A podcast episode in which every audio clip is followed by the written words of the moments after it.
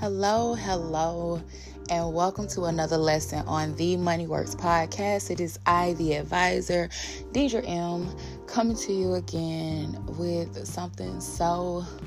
I love this topic because it, it, it encompasses everything that your finances, personally and economically, it's just something that you need to know.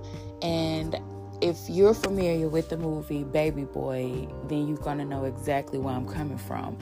So, in any economy, no matter if it's sitting very prosperous or if it's in a valley season, it's all about guns and butter, baby. Assets and liabilities. And you don't want your liabilities to overwhelm your assets because that's just straight up debt. That's just straight up poverty.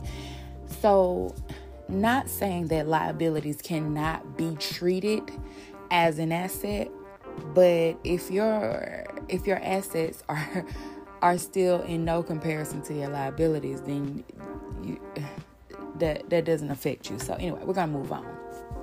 So an asset is basically something that adds value to you and your life really. Um, I know this is about money, but assets can also be support supportive friends.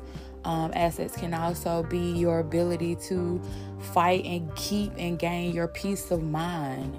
Um, but for right now, and today, we're going to focus on money being an asset. And so, assets look like the income that you actually have coming in um, the revenue, if you're a business owner or entrepreneur, the revenue you have coming in, those are assets. Um, any equipment or anything that, again, adds value, brings in money, anything that brings in. We're going to think about assets as something that is to come forward, something that comes to you. Liabilities are things that take away from you. So, liability could be your job, really, even though that income is an asset because you're trading time for that asset. So, time is really an asset. You don't want to utilize your time as a liability, and when you're working, you do. Now, to combat this would be to add on another uh, another asset. So something like an annuity, something like a money market account, going into um, mutual funds, something that will bring in extra money with the money that you already have. This will help you balance it out as far as like utilizing your time for money.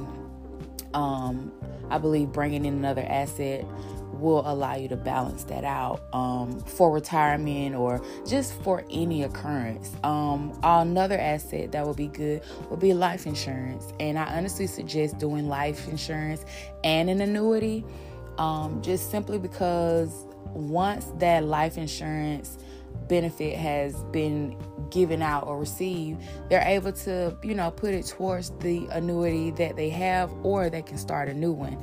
And so for me, that's just a wealth building strategy that I believe that every individual needs to know, understand, and have.